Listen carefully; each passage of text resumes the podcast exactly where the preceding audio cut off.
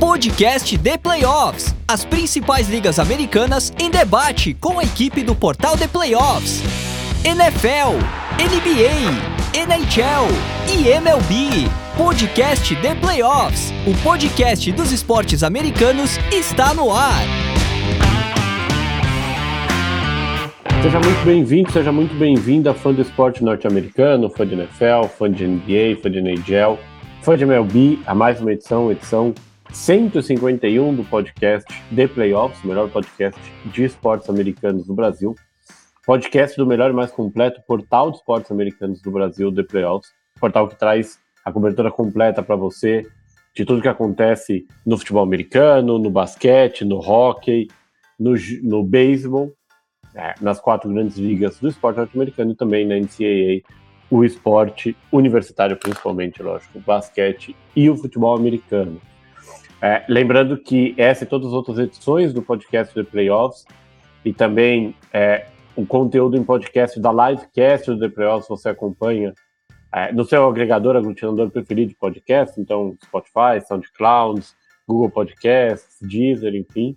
Lembra de assinar a notificação, é, se registrar, enfim, garantir que você receba todos os alertas quando uma nova edição for ao ar.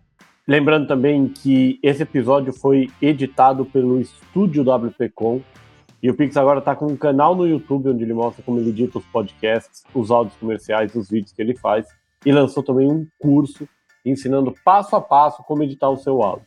Se você curte isso, quer aprender para editar os seus podcasts, quer trocar uma ideia sobre áudios comerciais, tem uma ideia e não sabe como tirar do papel, acesse o site, lá tem todos os links, os canais de contato, as redes sociais, o site é o grupowpcom.com.br barra estúdio, ou manda um WhatsApp pro Pix no 54 99620 5634, ele está esperando, vai com certeza te ajudar um montão nesse processo. Lembrando, por fim, que a gente tem um grupo de WhatsApp exclusivo para os leitores do The Playoffs que curtem o beisebol, curtem a MLB. É, você pode participar dele no 11 94666 8427, beisebol, que é o assunto dessa edição 151 do podcast The Playoffs. Beisebol que é, ganhou muito, bastante espaço na mídia brasileira nesse, nessas últimas semanas com a medalha de prata da seleção brasileira no Pan-Americano de Santiago, o Brasil fazendo uma grande campanha, ganhando de na primeira fase de três times com é, muito mais história, muito mais é, destaque, impacto para o beisebol do que o Brasil, Venezuela, Colômbia, Venezuela e Cuba. É, o Brasil depois passou no que seria a, a fase semifinal, passou com uma vitória sobre o Panamá para a final, acabou perdendo o último jogo da fase semifinal, que era o jogo que não valia nada para o México, e aí na disputa do ouro perdeu novamente, perdeu para a Colômbia, que já tinha ganho, ficou com medalha de prata histórica para o beisebol brasileiro. É, parabéns para o time, o time que teve jogadores veteranos, o André Rieso, que já participou de edição com a gente aqui, o Paulo Orlando, é, o Fábio Murakami, o Jean Tomé, Murilo Gouveia. Tem muita gente que durante muito tempo batalhou pelo beisebol brasileiro e que conquistar essa medalha inédita para o esporte no Brasil. A gente vai falar um pouco aqui da intertemporada da Major League Baseball e eu, Gabriel Mandel, tenho a companhia, mais uma vez, do nosso especialista, especialista em NFL, especialista em MLB, especialista em draft, principalmente, Luiz Felipe Sassini. Tudo bom, Luiz? Tudo ótimo. É, estamos aqui para falar um pouco sobre a MLB, enquanto eu escrevo um mock draft para a NFL. Não tinha dúvida nenhuma. Depois, inclusive, no final do programa, o Luiz vai contar se, com quem tá a pick número 1 um, e se a pick número 1 um realmente é o Caleb Williams, o quarterback de USC. Luiz, vamos começar falando da World Series, World Series que terminou ali no, no feriado de, de finados de 2 de uh, novembro, World Series que consagrou o Texas Rangers, a franquia pela primeira vez levando é, o, a, a, final, né, a batalha entre os vencedores da Liga Americana e da Liga Nacional. O Rangers que colecionou dois vice-campeonatos em sequência, em 2010 e 2011. 2011 participando do, do, daquele que alguns apontam como o melhor jogo da história recente da World Series, o jogo 6 contra o St. Louis Cardinals. O time tinha ficado a um strike, literalmente, de conquistar a World Series. Acabou perdendo aquele jogo 6, perdeu o jogo 7. É, teve uma caminhada de 12 anos e em 2023 finalmente conquista esse título.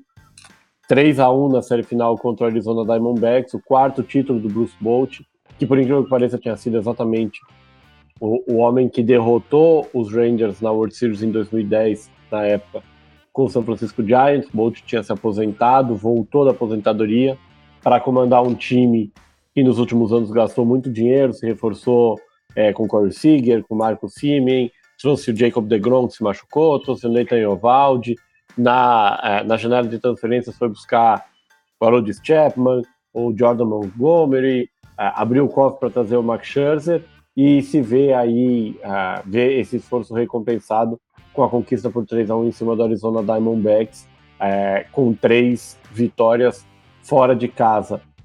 Dá para dizer que depois de um, um playoff cheio de surpresas na World Series, o favorito levou? Eu acredito que levou sim, né? É, óbvio que o, o Diamondbacks foi o, o underdog durante a, a pós-temporada inteira, né? Muita gente nem acreditava que eles passassem do Milwaukee Brewers. Passou do Brewers, passou do, do, do, do, do Dodgers, aí enfrentou o Phillies na, na final da, da Liga Nacional e chegou na, na World Series como o underdog novamente. É, eu acreditava até que o, o, Dodger, o Diamondbacks tinha força para superar essa, esse posto de, de underdog contra o Rangers, eu achava uma série equilibrada, mas acabou que o, o, o Rangers conseguiu é, impor o seu favoritismo, principalmente com o, o, os seus bastões, que, por exemplo, salvaram uma derrota na primeira partida da World Series que poderia ter sido poderia ter mudado a série inteira, é, até porque se eles perdem aquele primeiro jogo e o, o domínio que foi o segundo jogo, o, o Diamondbacks levaria para o Arizona uma vantagem de dois jogos, o que deixaria provavelmente o time de Arizona mais tranquilo. Mas o, o, o Rangers conseguiu é, se impor, fazer aquela virada, e aí usou o que foi favorável a eles durante a pós-temporada inteira, que foi o seu aproveitamento fora de casa, venceu as três partidas e, e foi campeão. É, eu acredito sim que no final acabou sendo que o Rangers, o favorito, levantou a taça. É, o Rangers, como ele falou, né? É, é, foram três vitórias fora de casa na World Series, 11 vitórias fora de casa em toda a pós-temporada. No modelo atual que a gente tem, com uma primeira série de wildcard de três jogos, depois a série de divisão com cinco jogos, e aí a Championship Series e a World Series com sete jogos. O máximo que um time pode jogar fora de casa, o maior número de vitórias que um time pode ter fora de casa é 13. É, o Rangers chegou muito perto disso, venceu os quatro jogos fora de casa contra o Houston Astros. Mais uma vez o Astros envolvido em uma série em que os visitantes ganham é, é, todos os jogos é, no Minute Maid Park. E aí depois de é, é, abrir a World Series no, no Texas com uma vitória para cada lado, conquistaram três vitórias no fora de casa, em Arizona, no Chase Field, para levantar o troféu. É, o Rangers teve que superar algumas baixas também, né? O, o Adolis Garcia, que vinha sendo o principal não sei se o principal jogador, mas o jogador é, com as rebatidas mais importantes nos momentos certos do time acabou é, deixando a World Series na metade por conta de uma lesão.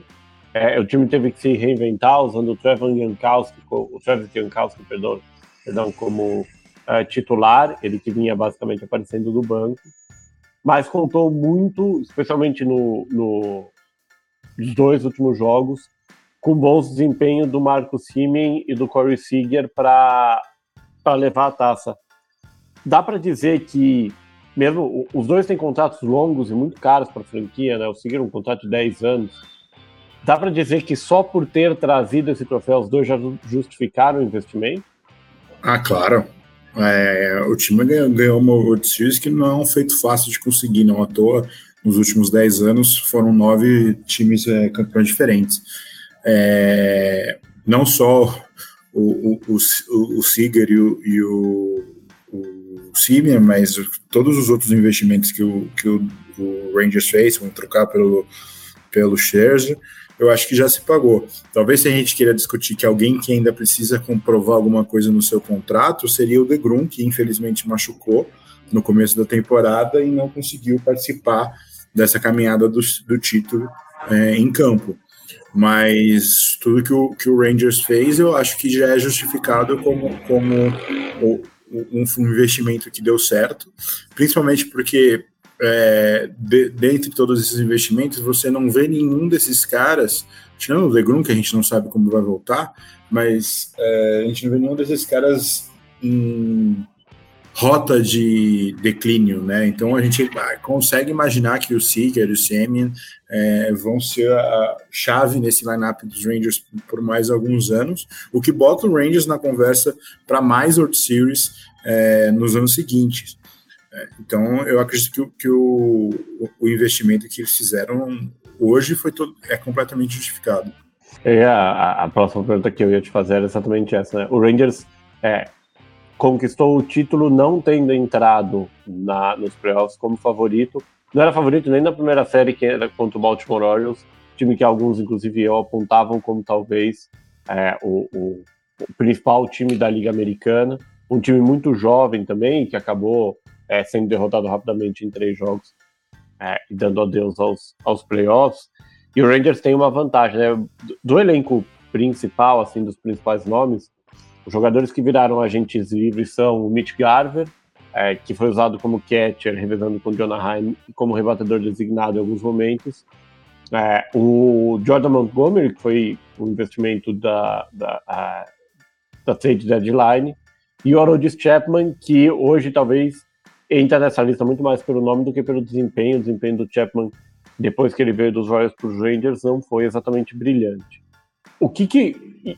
Aonde você colocaria o Rangers numa lista de favoritos bem, bem precoce essa lista, né? Antes de começar basicamente a, a, período de, de intertemporada da MLB, mas onde dá para colocar o Rangers pensando em 2024, é, com o adendo de que o time vai ter também uma temporada inteira do Scherzer, e vai ter uma temporada inteira do Evan Carter, é, que é uma das histórias mais impressionantes da Major League Baseball. O Carter foi draftado é, em 2020, no, no auge da pandemia. Literalmente, ninguém sabia quem ele era no draft. Né? Os, os, os, analistas todos, ninguém fazia ideia de quem ele era. Ele era um jogador de universidade, de, de, de universidade, desculpa, de segundo grau. É, um, um analista tinha ele em algum lugar perto da última rodada do draft. E três anos depois, o moleque está rebatendo como número 3 e número 4 em World Series e rebatendo muito bem e defendendo muito bem, fazendo eliminações brilhantes como a que ele fez uh, no, no jogo contra o Houston Astros na ELCS. Ah, eu acho que o, a gente tem que botar os Rangers entre os favoritos né, na, da, próxima, da próxima temporada. Óbvio que a off-season, né, que que promete ser bem quente e, e perder, por exemplo, uma, o Montgomery, que foi muito importante é, nessa, né, nessa reta final, pode ser um problema, mas a gente vai ter o, o, uma temporada completa do Scherzer, que a gente espera que volte a jogar no nível que a gente conhece, e lá para agosto, provavelmente, a gente tem a volta do Degrum, então o Degrum podendo voltar no, no, numa reta final, é, talvez com o time já classificado, para chegar na, na, em outubro do ano que vem é, disputando com uma boa rotação. É, acredito que tem.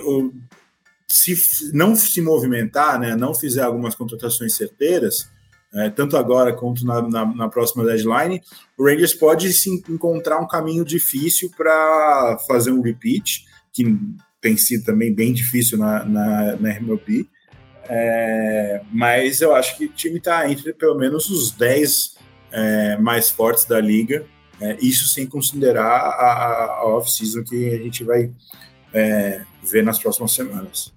Passando agora para o derrotado na World Series, né, o Arizona Diamondbacks que não jogava, que não conquistava a Liga Nacional e tinha essa oportunidade de jogar a World Series desde 2001. É, Arizona que teve muito perto de não se classificar, acabou se classificando com 84 vitórias apenas. É, como o Luiz falou, passou pelo wildcard pelos Brewers, depois passou pelos Dodgers, terminando o rival de divisão. surpreendeu o Philadelphia Phillies uh, no jogo 7 fora de casa. O Phillies talvez mais forte esse ano do que o ano passado, quando tinha sido quando tinha levado a Liga Nacional e tinha sido derrotado na World Series. E aí não conseguiu fazer frente ao, ao Texas Rangers.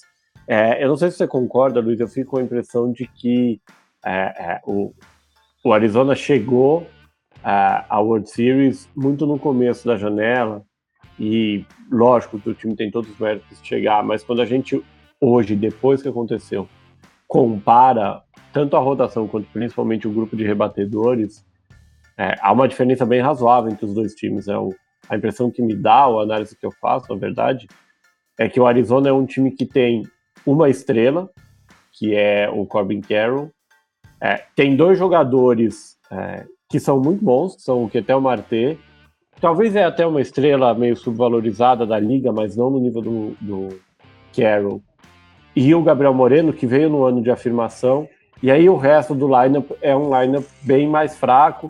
É, o Alec Thomas, de quem esperava muito, ainda não entregou tanto. O Jordan Lalari, na sua primeira é, é, temporada, estava ali para pegar experiência, acabou não tendo chance. E aí os outros nomes, então, você tinha de um lado um Adolis Garcia ou um Evan Carter de cleanup, e do outro, um Jonah Heim mesmo, e do outro lado você tinha um Tommy Fann, que fez uma boa temporada, mas é um cara bem mais limitado.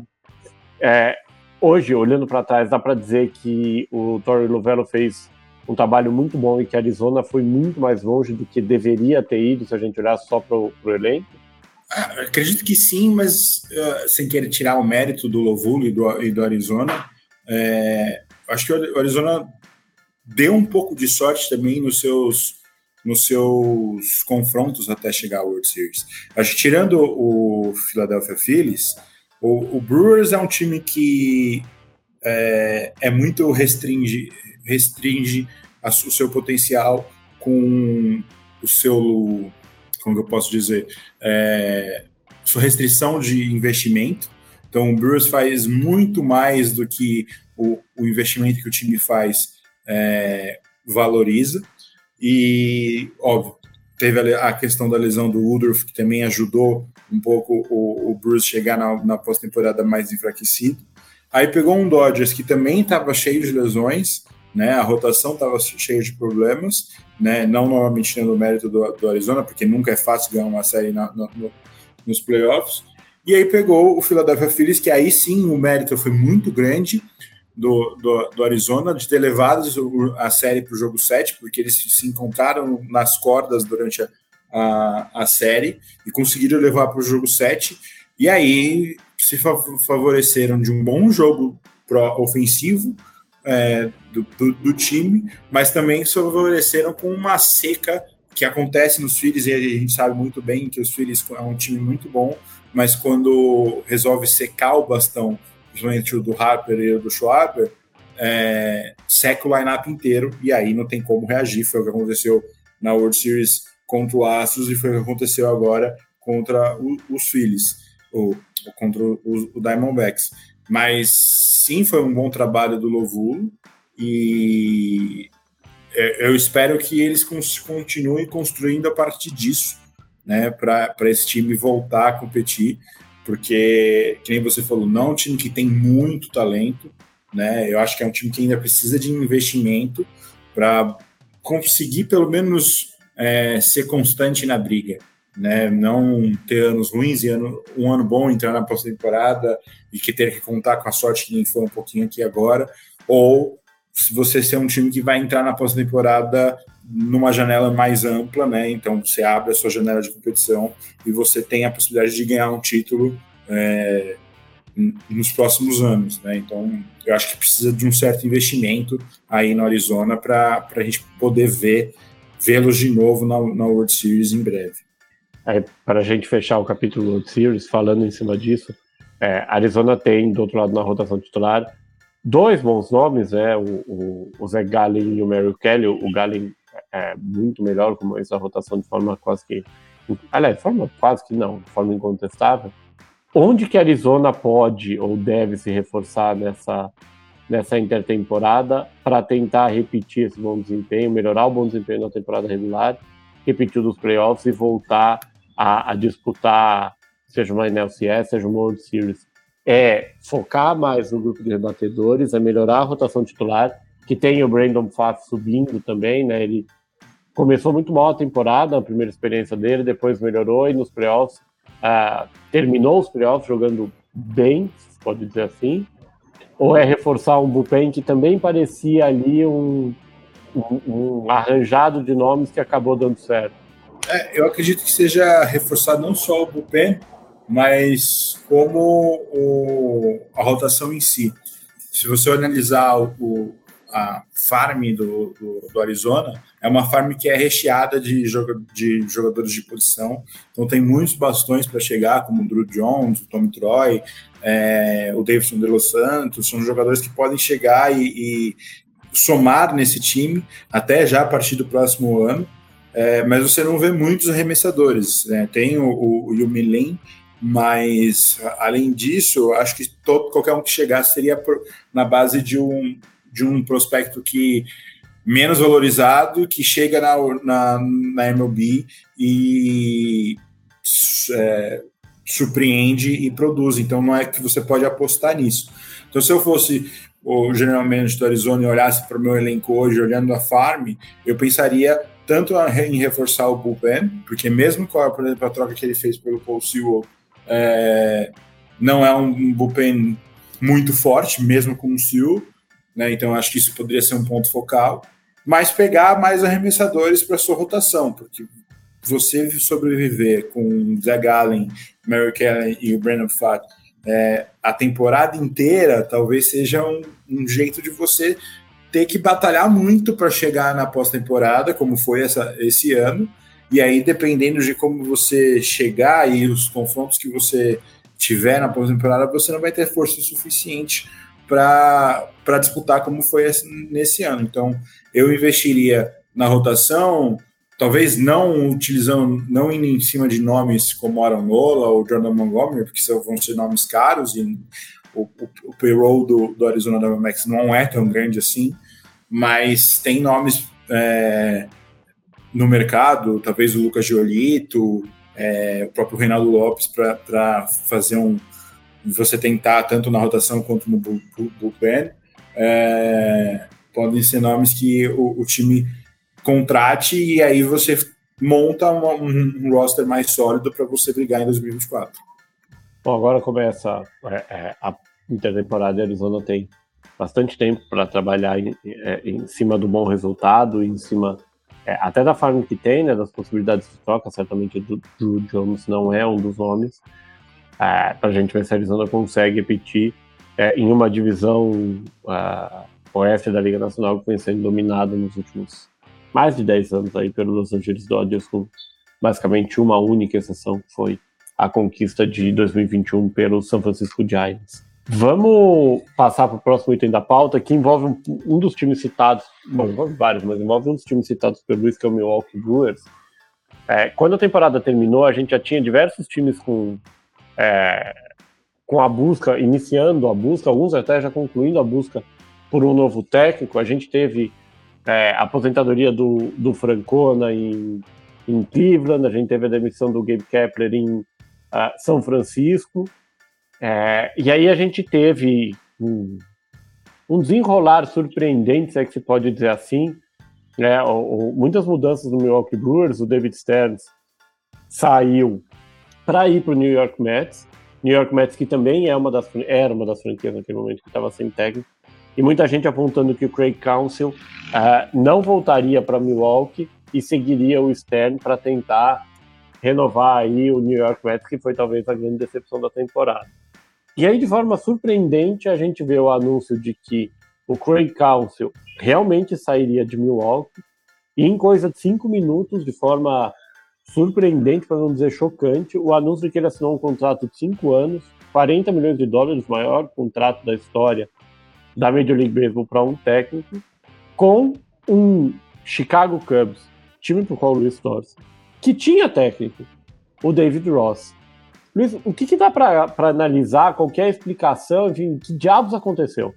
Ah, bom, do ponto de vista do Cubs, eu acho que eu já era a favor da saída do, do, do David Ross, é, com o, cônsul ou sem o cônsul. Né? Eu, acho que o, talvez o erro do Cubs nessa negociação inteira fosse for não ter demitido o Ross antes, né, e ter feito na surdina para que o Consul chegasse e, e assinasse esse contrato, né, a, a, afinal de contas, esse contrato não só o maior da história da MLB, como foi um contrato que o Consul não recebeu de nenhum dos outros times interessados. Né? A, o report é que o próprio David Stearns, que está no Mets agora, ofereceu metade desse valor para o Consul. Então, se o, o Cubs tivesse já demitido o, o, o David Ross e, e, entrasse na briga pelo Consul, é, provavelmente teria levado. Né? O Cubs, eu acho que fez essa história de se não conseguimos o Consul, eles iam manter o David Ross, que na minha opinião era um erro.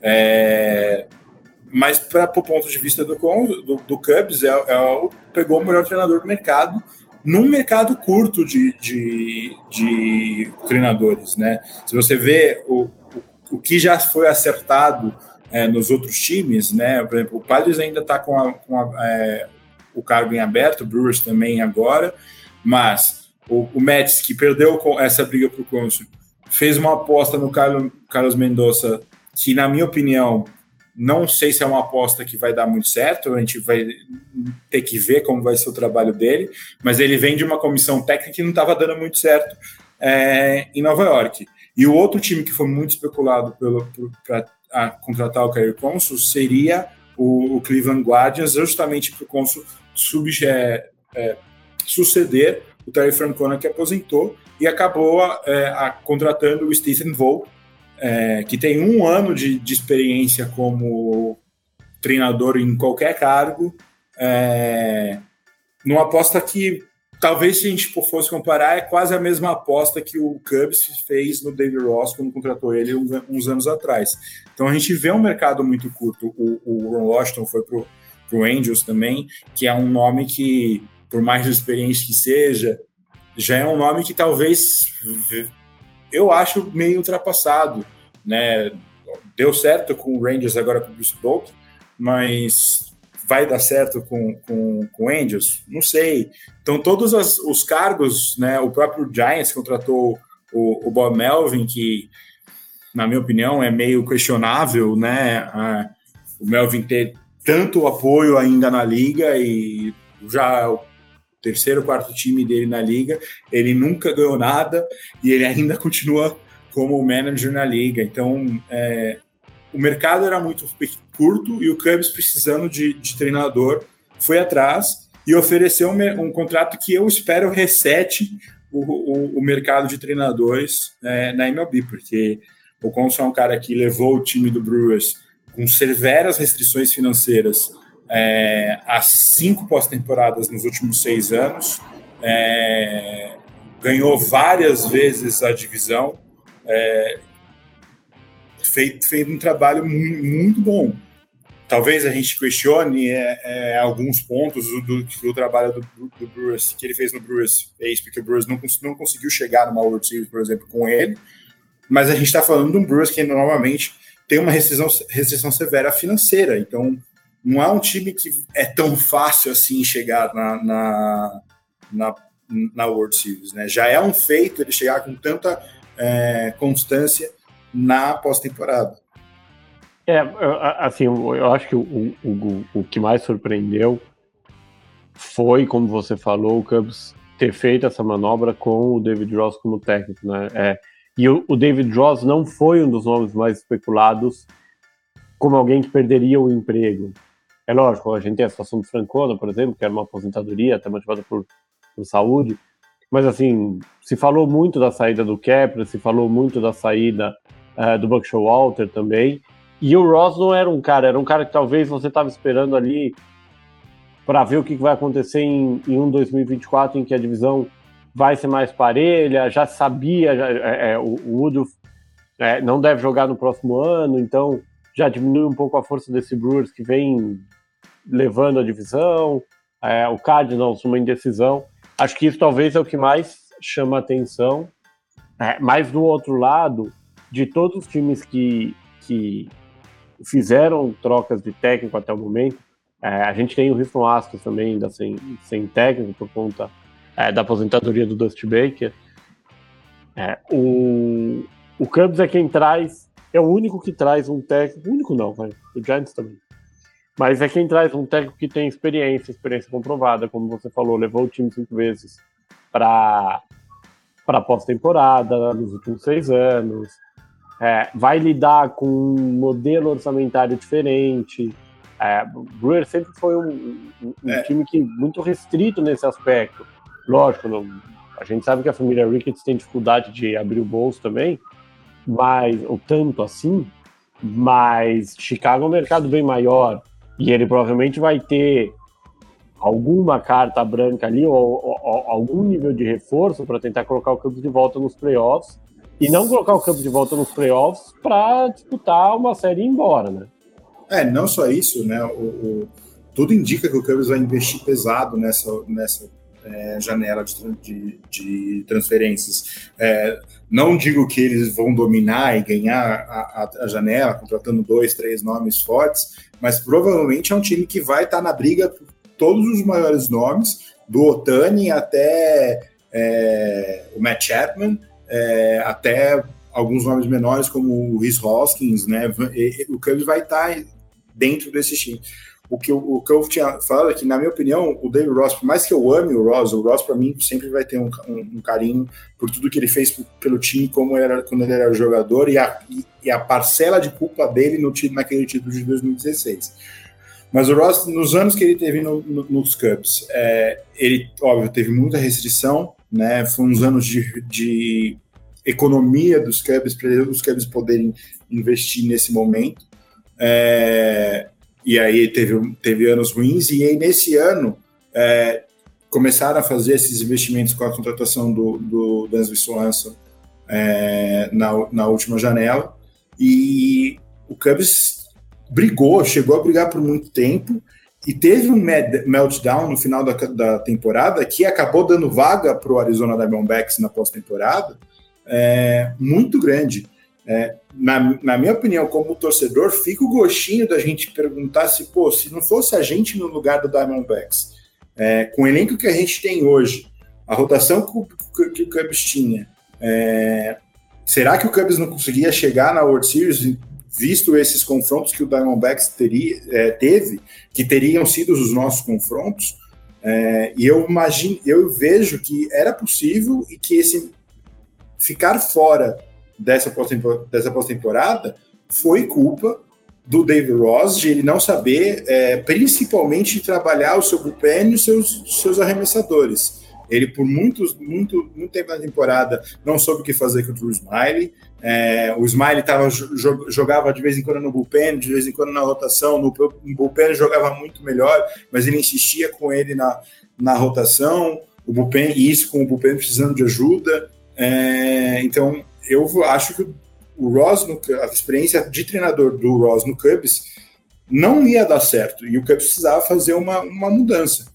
Fez a melhor mudança possível, na minha opinião, para o Cubs. Acho que o Consul, com o elenco que o Cubs tinha hoje, é, tinha essa nessa última temporada, o Consul teria levado o Cubs para essa pós-temporada é, e teria brigado com, com a maioria dos times, é, mesmo com talvez uma restrição de talento é, comparado a um Dodgers, a um Phillies, mas poderia ter brigado. E eu acho que, que o, agora o Consul chega no Cubs com muito, muito provavelmente não só ele vai ser a grande contratação. Eu acho que o Cubs é um grande player pro, pro Otani, por exemplo, é, que a gente vai falar mais um pouco daqui a, disso, é, daqui a pouco, e é um grande player para alguns outros nomes é, nessa janela.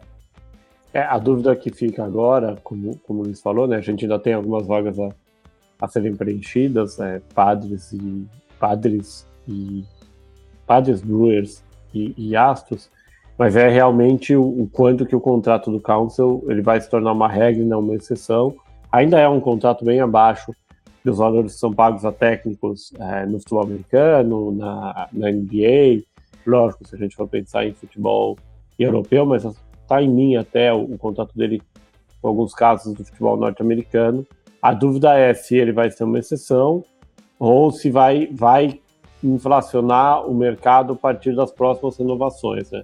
É, e a gente já começa a intertemporada é, com alguns nomes, de certa forma, pendurados para 2024, não sei se o Luiz concorda. É, a impressão que me dá é que o Aaron Boone é um deles, é, e eu não me espantaria também de ver o David Roberts, Dave Roberts ser outro nome é, que está perigando aí, a depender do que aconteça com as duas, duas, franquias de maior renome, maior mercado na MLB, que são o New York Yankees e o Los Angeles Dodgers.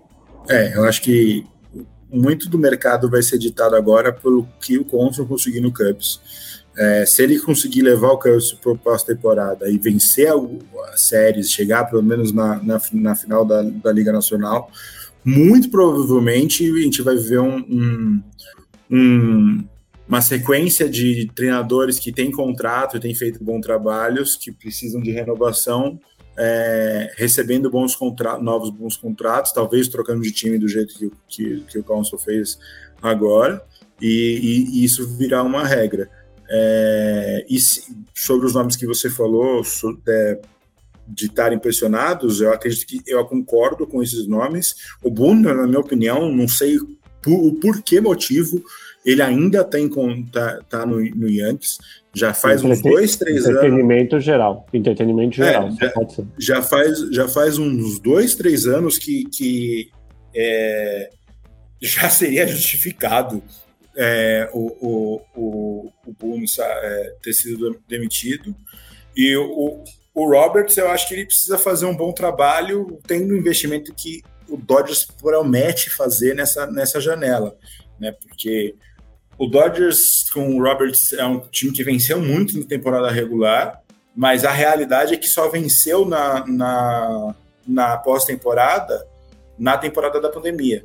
É, na temporada em que o, o, o, ano foi mais curto e o, e o Dodgers chegou saudável na, na, na em outubro.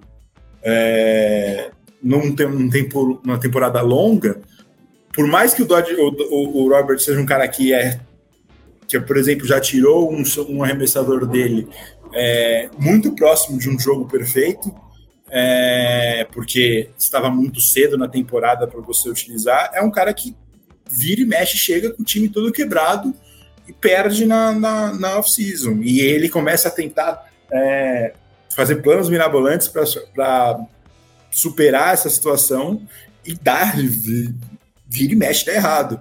E eu já falei, eu já fui, eu sou muito crítico do, do Roberts. Eu acho que o, se o Roberts não tivesse ganho aquela World Series de 2020, ele já também não estaria mais nos Dodgers. Aliás, essa discussão sobre essa World Series de 2020 é, foi incrível no, no grupo de WhatsApp dos redatores do The Playoffs, entre o Ricardo Pilat e o Gui Deluca, foi ótima a discussão.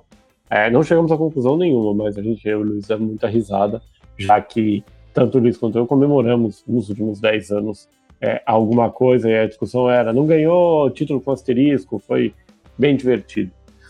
Vamos passar para um dos momentos mais interessantes da Major League Baseball, que é a Free Agency.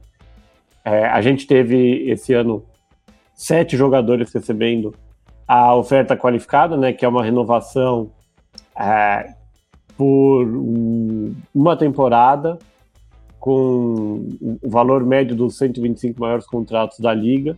Esse ano a oferta qualificada está em um pouquinho mais de 20 milhões de, de dólares. Os sete jogadores que receberam a qualifying offer, como os americanos chamam, Shohei Otani, Cody Bellinger, Matt Chapman, Sonny Gray, Josh Hader, Aaron Nola e Blake Snell. Luiz, acredita que algum dos sete deve aceitar a oferta? Não, eu, eu, eu, pelo menos se eu fosse eles, nenhum deles eu, eu aceitaria a, a oferta. Todos têm grandes mercados, até o Snell, que na minha opinião é o nome mais fraco dessa lista, é, tem um, um, bom mercado, até por, por, ser um mercado mais curto de free agency nessa temporada. É, então eu, eu se fosse eles, eu não aceitaria e, e iria é, para o mercado aberto, porque acho que todos eles têm capacidade de superar é, essa, esse valor num, num, contrato mais longo e com valor anual maior do que isso. É, eu concordo com o Luiz e, e a imprensa norte-americana também é, é bem bem unânime em dizer que nenhum dos sete deve, deve aceitar. E aí vamos passar aqui para um dos exercícios mais divertidos que a gente tem, que é tentar adivinhar o que, que vai acontecer com cada um deles. Começando pela grande pérola, talvez, desse mercado, que é o Shohei Otani. É, acho que se não fosse a lesão no ligamento do, do braço que fez o Otani passar por uma segunda cirurgia do Tommy John, a gente estaria certamente discutindo é, o maior contrato de free agency da história, e não necessariamente maior de valor, mas assim, o melhor talento a jamais chegar a ser free agent. É, a lesão não tira isso do Otani, mas ela cria um ponto de interrogação, porque o Otani não vai arremessar em 2024, é a segunda cirurgia Tommy John dele, e tem, há muita incerteza sobre se ele vai poder arremessar nessa franquia que o contratava vai querer que ele arremesse, dado o tamanho do investimento, como ele vai voltar a arremessar, o quanto ele vai poder arremessar, de quanto o braço dele vai aguentar ou não.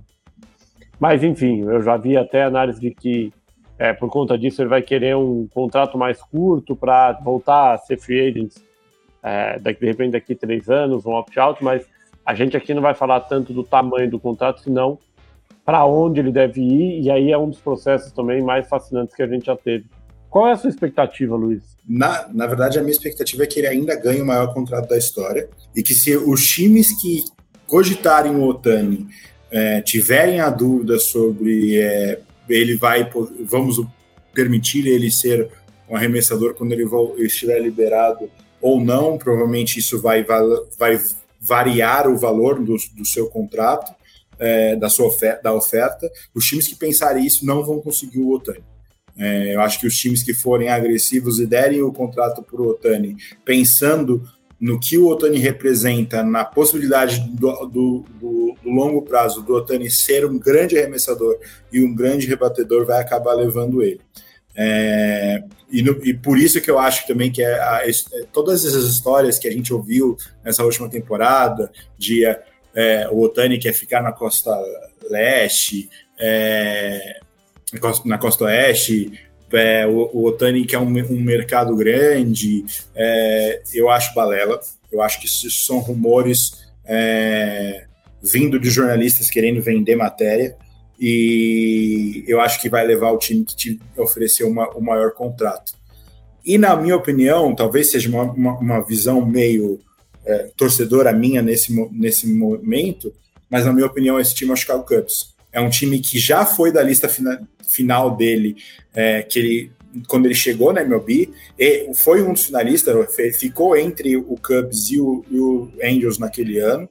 E o Cubs hoje, visto esse movimento que fizeram pelo Consul, é, e visto que o que parecem que o, o Ricketts quer, quer investir, é, eu acho que o Cubs vai dar o melhor, o melhor contrato, a melhor oferta vai vir do Chicago Cubs e ele vai acabar indo para Chicago.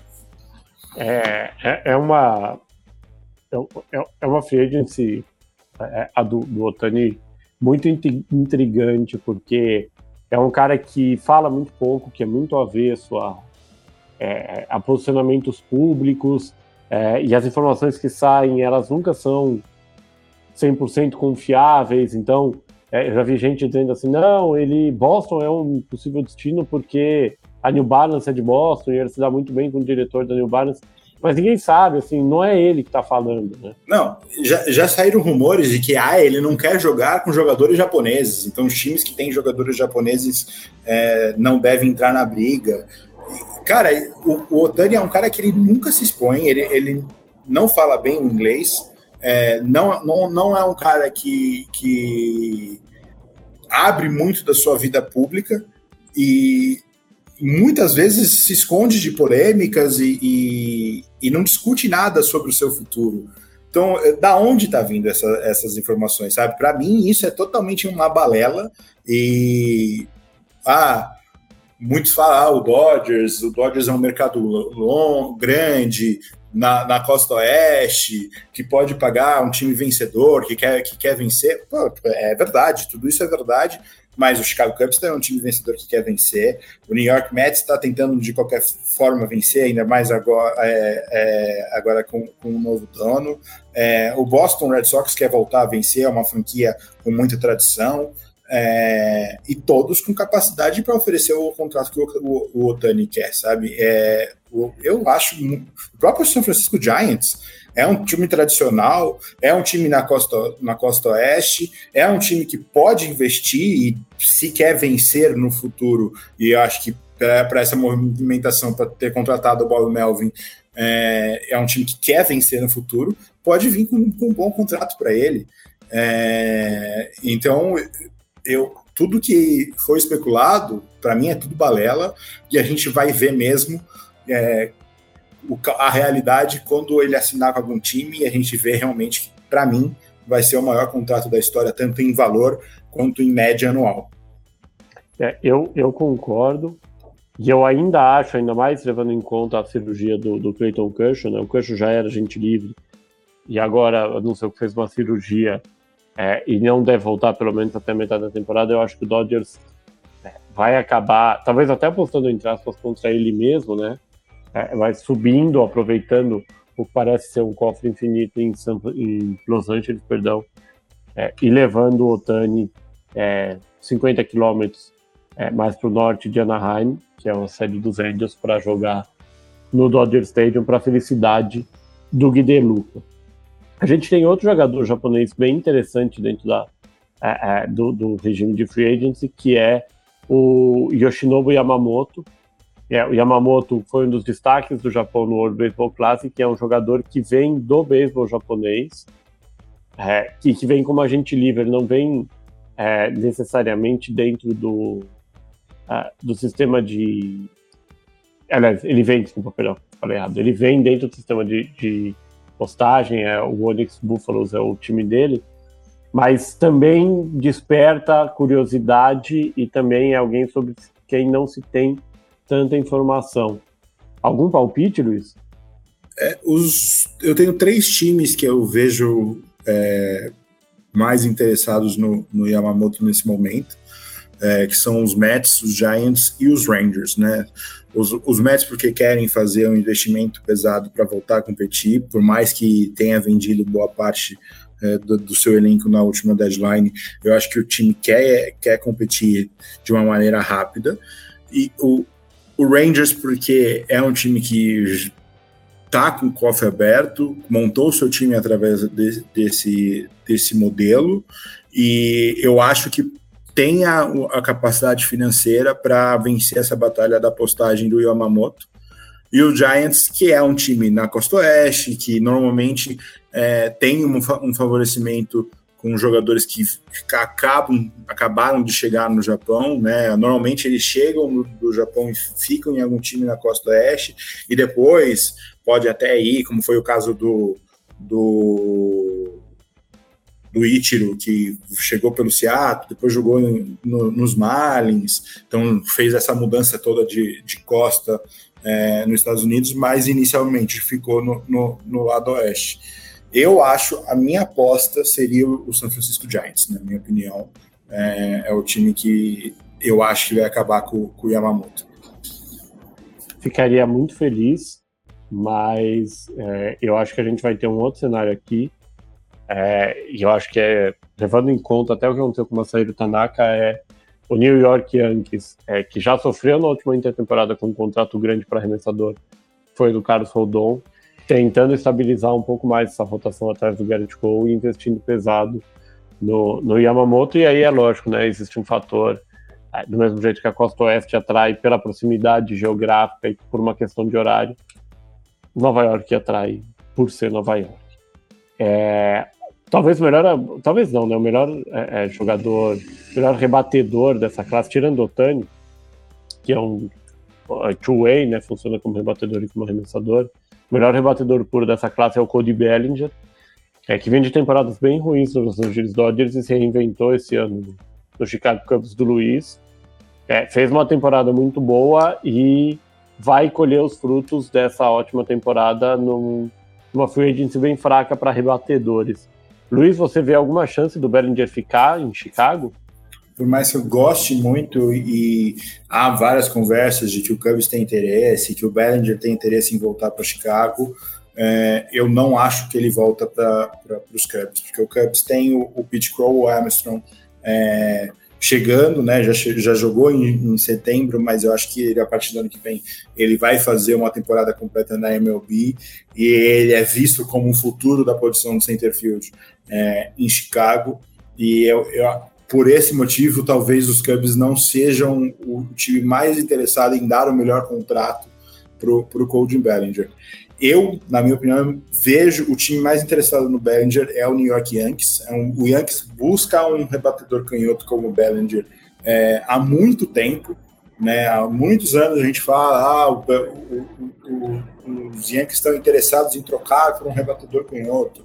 Às vezes até trocaram, como foi o Harrison Bader, é, por, por um rebatedor de potência né? Mas não era o, o, o, canhoto e o Bellinger entra em todos esses esses boxes de tipo de rebatedor que o Yankees vê que é necessário para compor esse elenco é, para o Yankees realmente finalmente ter uma campanha boa com, com o Boone. Eu acho que o fato dele também já ter jogado em mercados grandes como os Angeles Dodgers e o Chicago eu imagino que Nova York acaba sem, acabará sendo o destino do Cold Bellinger é, nessa off-season, apesar das conexões do Bellinger com o front office do, do Boston Red Sox. É, eu, eu, concordo com o Luiz. É, assim, Nova York precisa se reforçar, até para sua base de torcedores, etc. Eu não, assim, o Bellinger é um jogador faz muito sentido para Nova York, mas eu não acho que é o tipo de jogador necessariamente que Nova York precisa. Nova York precisa. Nova York por muito tempo baseou e baseia o seu jogo em rebatedores de potência, em home runs. Então, se a gente pensar o Judge é assim, o Stanton quando está saudável é assim, é, o próprio Anthony Luiz é assim. Nisso eu concordo plenamente, mano. O, não, para mim o Bellinger não é o tipo de jogador que o, que o Yankees precisa no momento mas ele é o tipo de jogador que o Yankees procura há muito tempo. Sim, e, e, eu acho que pode ser um investimento que eles vão fazer. Se isso vai dar certo ou não, na minha opinião, talvez não dê. Porque exatamente o que você falou, não é o, o, o rebatedor que o tipo de jogo de reforço que o Yankees precisa. Mas eu acho que é o tipo de reforço que o Yankees vai fazer. É, a vantagem para o Yankees, nesse caso do Bellinger, é que ele vem se provando um, um defensor no outfield bem capaz, é, e aí, até o final do ano, você teria o Judge e o, e o Bellinger, nesse caso, é, nas esquinas. É, e aí, a partir do final do ano, você teria provavelmente o Jason Domingues quando voltasse como center fielder. E aí, é um, defensivamente, é um outfield bem interessante. E eu acho que aonde ele vai parar, eu vi outros times sendo cogitados, mas é, é, o Yankees tem essa necessidade, dada a temporada passada, de se reforçar e vai tentar buscar os principais nomes, ainda que não seja necessariamente o melhor match que existe. É, um outro bom nome que a gente tem no mercado, Luiz, que talvez não venha de. Aliás, tem dois nomes aqui, a gente tá, passa por eles juntos, que são dois arremessadores que vêm de momentos diferentes. Né? Um foi muito criticado nos últimos anos e foi muito bem em 2023, que é o Blake Snell, do San Diego, que era atuou pelo San Diego Padres, e outro que foi muito bem até 2020, aí depois é, é, teve uma situação estranha, né? Um ano ruim em 2021, um ano bom em 22, um ano ruim em 23, um ano bem ruim, por falar nisso, em 2023, que é o Aaron Nola. Os dois chegam juntos à free agency. Quem, quem desses dois, ou qual vai ser o destino de cada um desses dois, também são dois nomes bem intrigantes. Olha, eu vejo o Nola, por exemplo, com um plano B para o Chicago Cubs, caso o, não consigam o Tani, e talvez até um plano 1A né, trazendo o Nola junto com o Otani, é, visto que o Otani não deve arremessar na, na, na, na temporada de 2024. Mas, na minha opinião, eu acho que o time que vai acabar fazendo investimento no Nola vai ser o, o Texas Rangers, é, porque eu acho que eles, por melhor que o Jordan Montgomery tenha sido para eles depois da troca, é, eu não acho que eles vão apostar no Montgomery, eles vão deixar o Montgomery ir embora e aí o Nola acho que vai acabar sendo a grande aposta do, do, do Texas Rangers nesse momento e para compor essa rotação com o Scherzer e quando o DeGrom voltar com o DeGrom. É, eu a, a, acho que o, que o, que o Nola acaba lá em Texas. E o Blake Snell. Ah, você perguntou do Snell também. Cara, o Snell, é curioso que a minha aposta pro Snell é substituir o Nola em Filadélfia. Né? É, eu acho que o Snell vai demandar um pouco menos de dinheiro do que o Nola. Eu vou ficar muito surpreso se o contrato do Snell for maior ou parecido com o do Nola. Eu acho que ele vai ser um pouco mais barato. E visto que o, o, o Phillies é um time que investe, mas já tem investimento pesado em, em Bryce Harper, é, Castelhanos, é, em breve tem que renovar com o Schwaber, é, o, o seu o também vai ganhar, começar a ganhar um dinheiro mais alto agora. Eu acho que eles vão apostar na opção mais barata e substituir o Aaron Nola com o Blake Snell. É, eu vejo um dos dois é, é nomes ficando ou indo para a Filadélfia. É, e eu vejo um possível destino para o Nola é, e foi até um, um, um, time que eu vi sendo citado também na ESPN, no St. Louis Cardinals, que é uma franquia que tem que se refazer, que tem muitos problemas de rotação. É, então o Montgomery foi embora no meio do no meio do ano, o Adam Wainwright uh, se aposentou, é, o Flaherty foi embora também. O St. Louis Cardinals, para mim, é um dos possíveis uh, destinos do Nola, ou renovar com filhos, num cenário que, se o Nola renovar com os filhos, os filhos basicamente avisam o mercado que não vão renovar com o Zach Wheeler no ano que vem, exatamente por conta disso. Né? Talvez Philadelphia tenha que escolher um dos dois. É, se o, se o uh, Nola for para St. Louis ou para qualquer outro time, aí eu vejo o Phillies exatamente como um destino para o Blake Snell, aí sim uma tentativa de renovar com o Zach Wheeler no ano que vem. Mas eu não vejo o, Wille, o Blake Snell, perdão, em St. Louis. Aí eu vejo um cenário possível de o Los Angeles Dodgers também, especialmente se, é, é, se não levar o Otani, também investir no Blake Snell, também como, entre aspas, plano B. O Snell que deve levar o Cy Young, a gente vai falar mais para frente, então chegaria com um contrato interessante, mas talvez um contrato mais curto, para tentar ancorar essa rotação que vem bem falcada, pelo menos para o começo do ano que vem. É, o, o, o, o Snell é um cara que pode ser interessante para várias equipes, né? O Baltimore Warriors pode ser um nome que tem interesse no, no Snell. O Dodgers é uma boa aposta, principalmente se a lesão do é, a cirurgia do Kershaw é, faça com que o, o, Dodgers não renove com, com o Kershaw, então o Snell é realmente um bom nome para todas essas franquias.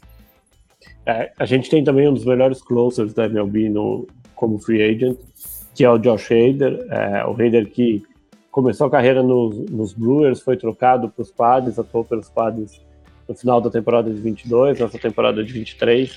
Oscilou bastante, principalmente no começo da temporada, mas depois conseguiu é, se reencontrar.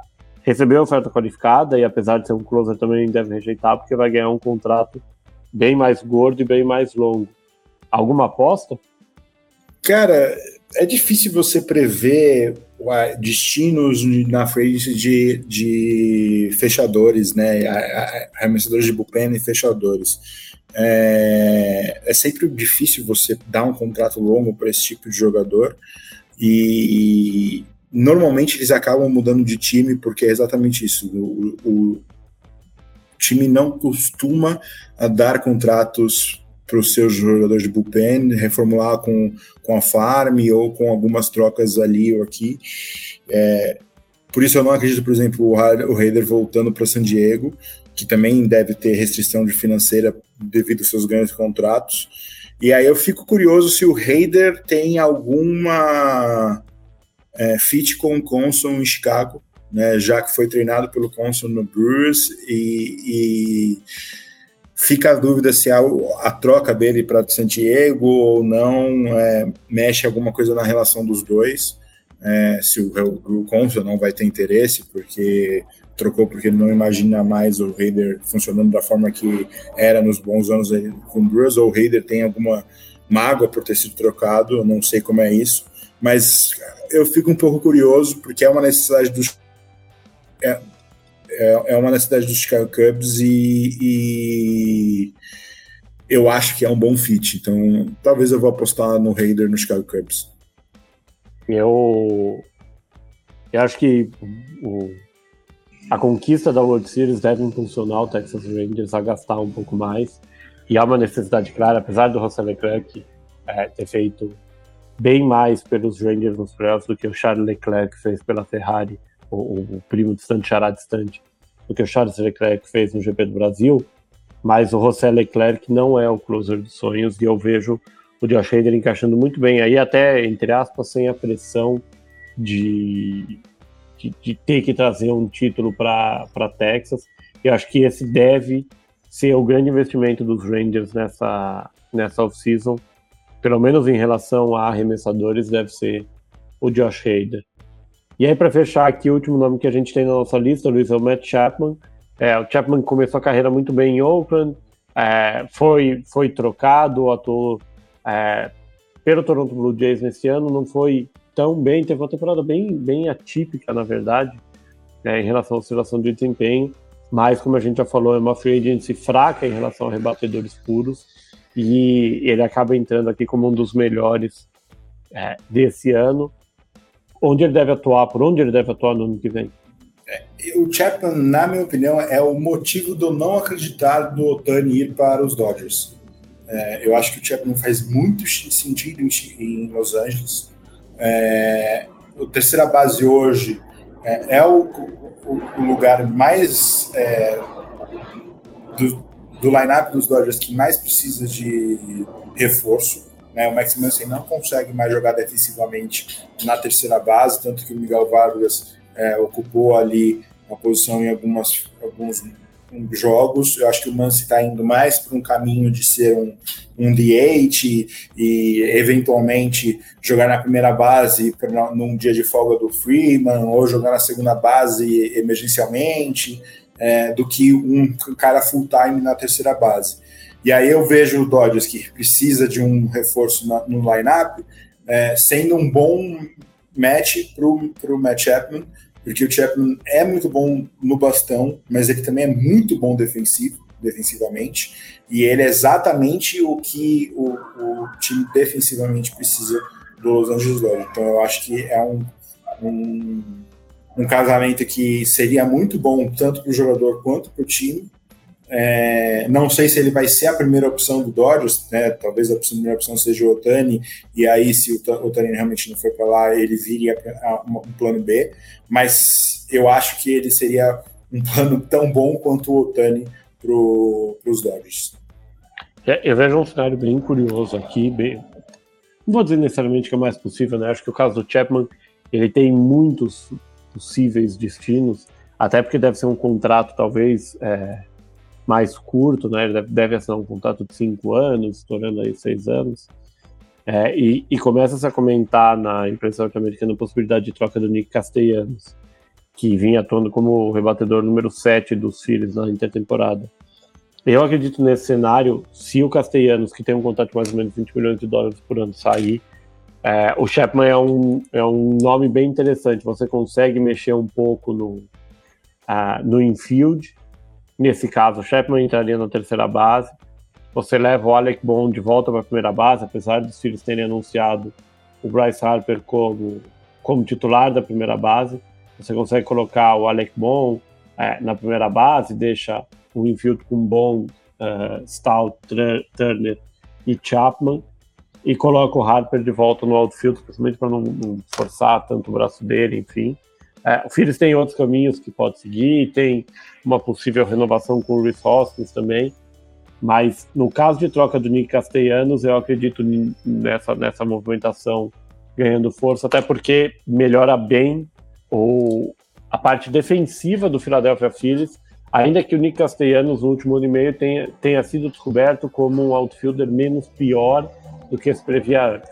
Mas ainda assim, você, no fim das contas, trocar o Castellanos pelo, uh, pelo Chapman e o Harper da primeira base, que foi muito bem, mas que tem pouca experiência aí pelo Harper do outfield, é, é um movimento que, se fizer sentido, se for possível, eu acredito que Philadelphia pode perseguir-se. E a gente passa agora para a última parte aqui do nosso podcast, que é já tradicional, né? A parte em que a gente fala um monte de bobagem, faz um monte de apostas, nenhuma delas se concretiza.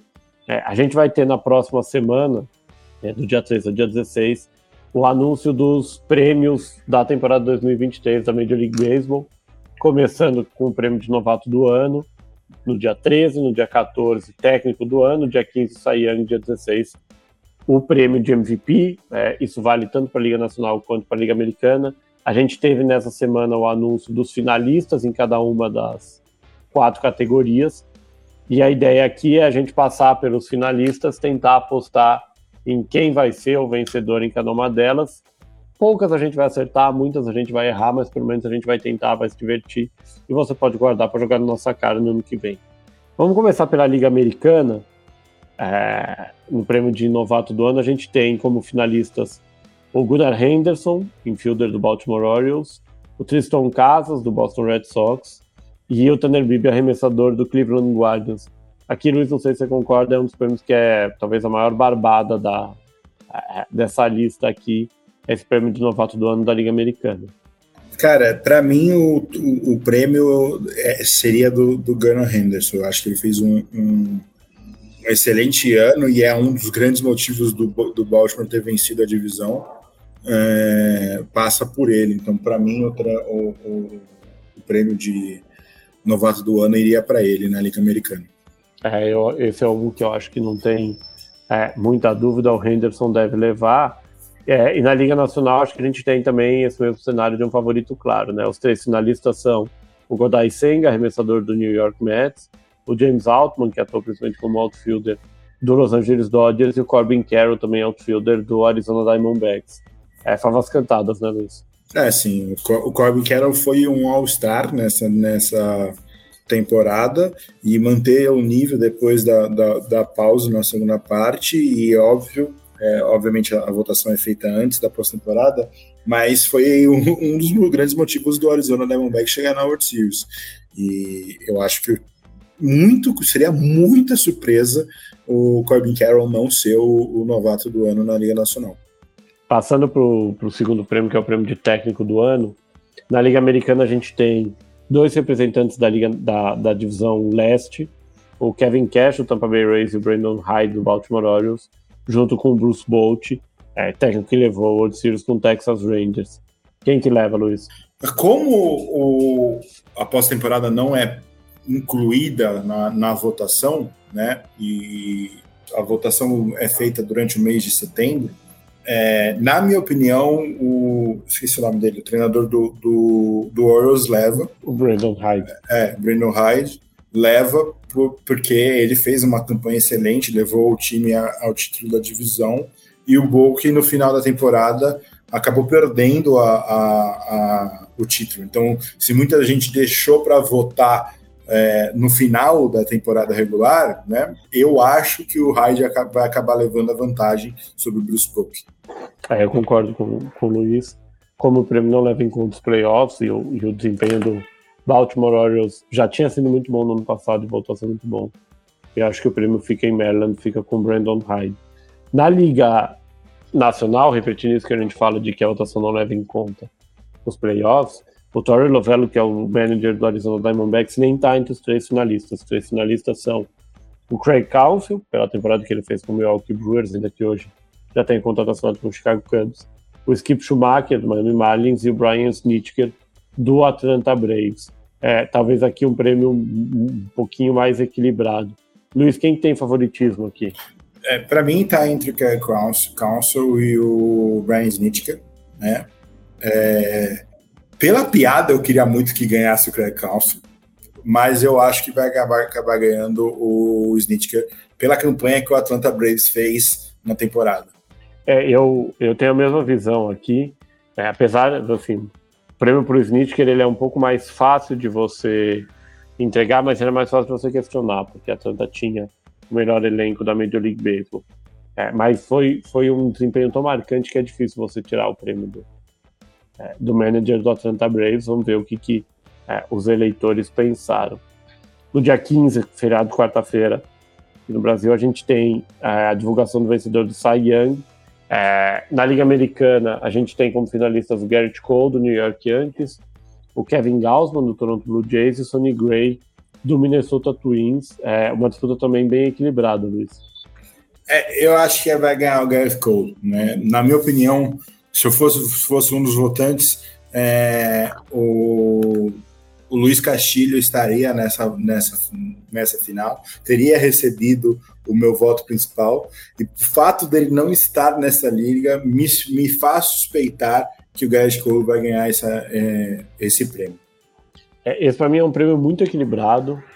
É, eu, eu acho que o Garrett Cole leva, mas uh, o meu voto aqui nesse caso seria do Sonny Gray. É, acho que, que o Sonny Gray é quem fez mais com não vou dizer um talento menor, não acho que a questão do Gray é um talento menor, mas é talvez quem mais surpreendeu e quem mais teve um desempenho impactante nesse ano, especialmente levando que é, é levando em conta que foi quem é, é disputou a pós-temporada.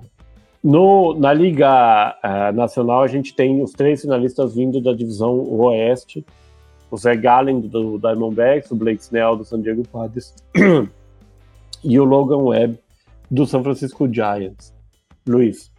Cara, novamente, o meu voto para Sayang não está na lista final. É, o meu voto seria o Justin Steele, do Chicago Cubs.